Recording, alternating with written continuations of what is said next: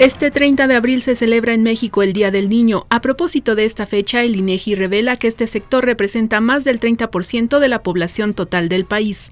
Además, 5 de cada niños que trabajan no perciben ingresos y más del 29% labora 35 horas a la semana.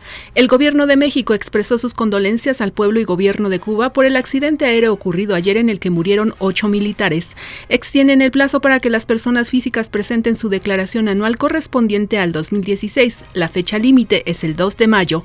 La canciller alemana Angela Merkel realizó hoy una visita a Arabia Saudita. Le informó Alicia Hernández.